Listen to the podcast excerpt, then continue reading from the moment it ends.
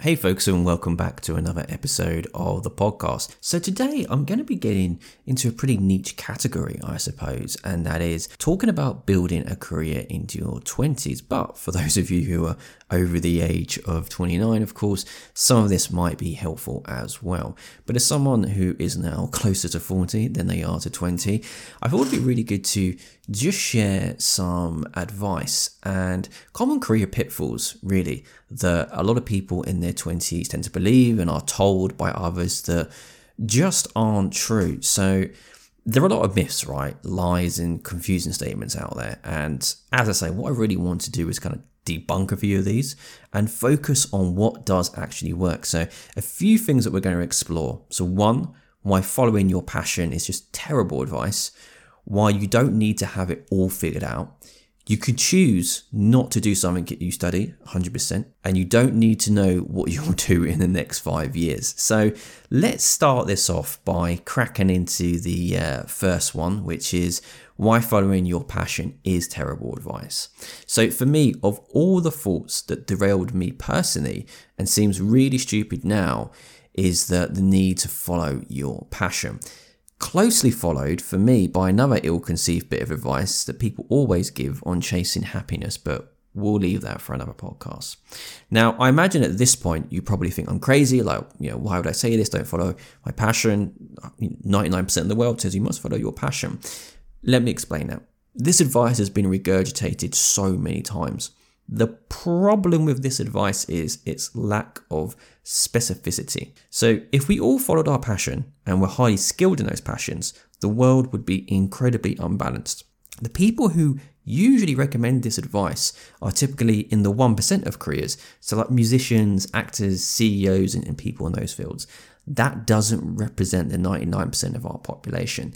This is why such advice can be dangerous in the career game. So, as someone who is a learning and performance strategist, I've spent the past two decades advising, mentoring, and coaching others in various stages of their career journey. And can you guess the most popular question to emerge all this time? It is I don't know what I'm passionate about. But what I say to you is don't worry. I can reassure you that's absolutely fine. 99% of the world has no idea what they're passionate about, especially when it comes to earning a living from it. And that is a crucial point, is actually earning a living from your passion. So let me share an example to demonstrate this. I'm passionate about keeping physically fit. I've got my own garage gym. I keep up to date with latest health insights and purchase products in this space. Although I'm passionate about this space, I would be the worst personal trainer. Why? Simply because my skills don't fit that world. I am pretty introverted, so having to speak to other humans for more than two minutes already makes me feel exhausted. Passion doesn't predict what we're good at doing. We all have different passions. You may not label them as passions, yet they are things of interest to you. Generally, we love them because they're a break from our work. However, 99% of the time, trying to find a passion and make money from it is a bad idea. So please don't sit there trying to focus on, I need to be passionate about this or I can't do this in my career until I find out what my passion is. It's, it's just not going to work. Yes, it does work for some, let's be real, but we have to treat these as outliers in the game of careers. If you want to build a rewarding career that might well turn into something you become passionate about, and bring moments of happiness, then I have a suggestion for you, and that is to dump passion and to do this instead. So, we framed the problem.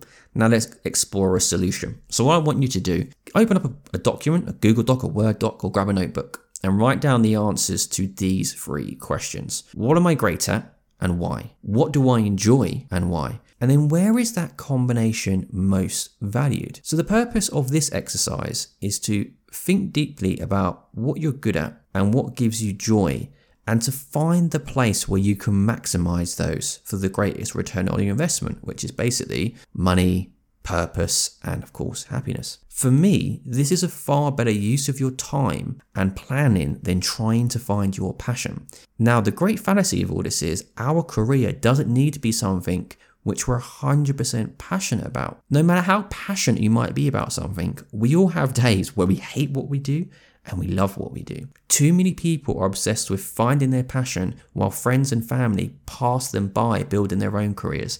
Don't be that person. So, to close out this section, I want to share with you one of my favorite quotes from an old mentor of mine, which is True happiness beats in your chest. Work out what you like to do best and try to do more of that. Don't torture yourself pondering the purpose of life. It's here, it's now, and it won't last forever. So enjoy it. Okay, let's focus on our next point in this piece, which is all focus on why you don't need to have it all figured out, which is so, so true. So, from a young age, society, I find, puts a stupid amount of pressure on us to figure out big life choices early. In our early school years, we're asked to choose the major subjects in which we'll study so we can progress to higher education. Then, once we get to higher education, we're forced to figure out what we might want to do for the rest of our careers. I mean, is that pressure? Pretty much. I don't know who came up with this system, but to ask those under 18, what do you want to do for the rest of your lives? And by the way, you need to pick the subjects to study to get there right now. Absolutely crazy. Most of us at that time were trying to fight off our teenage hormones and all the drama that brings whilst juggling the latest popular Netflix shows.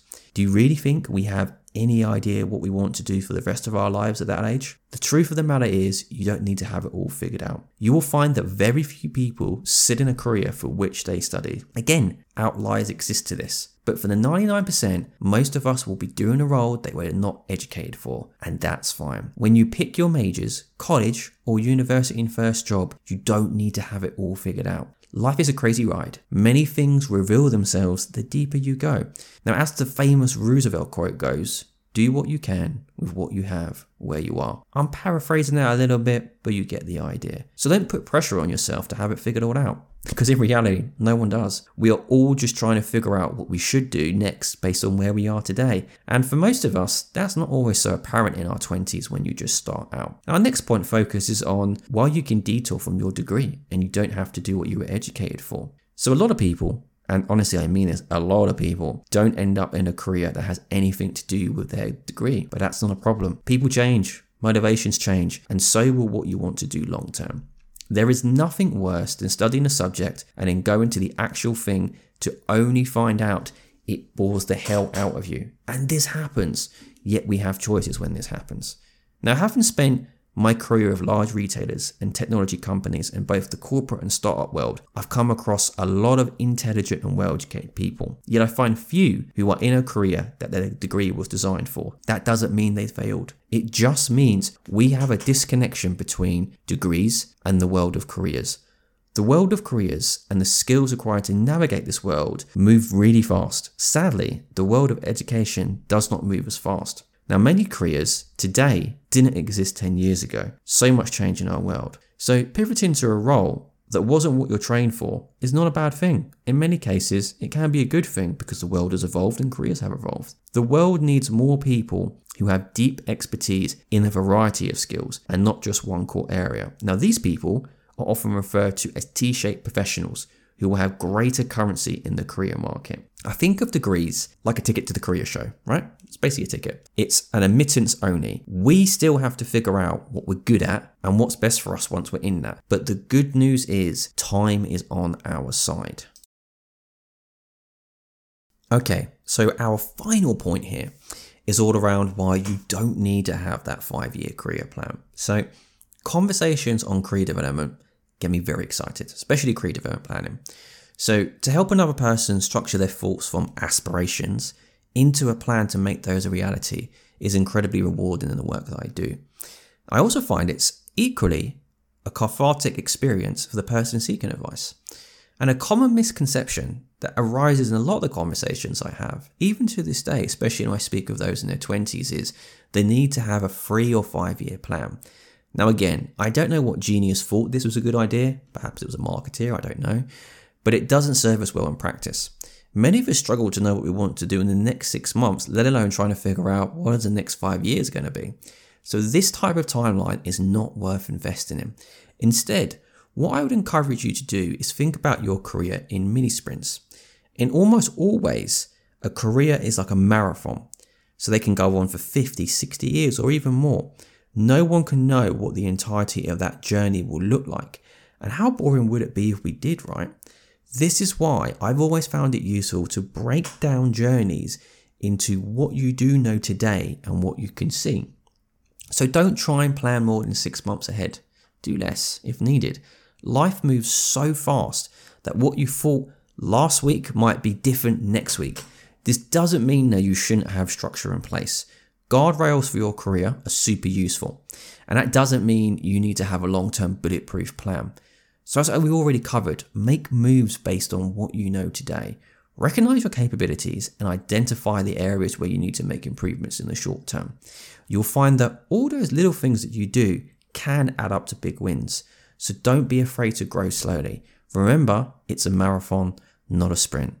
So, folks, those are my kind of debunking some of the myths and lies and misconceptions when you're building a career in your 20s.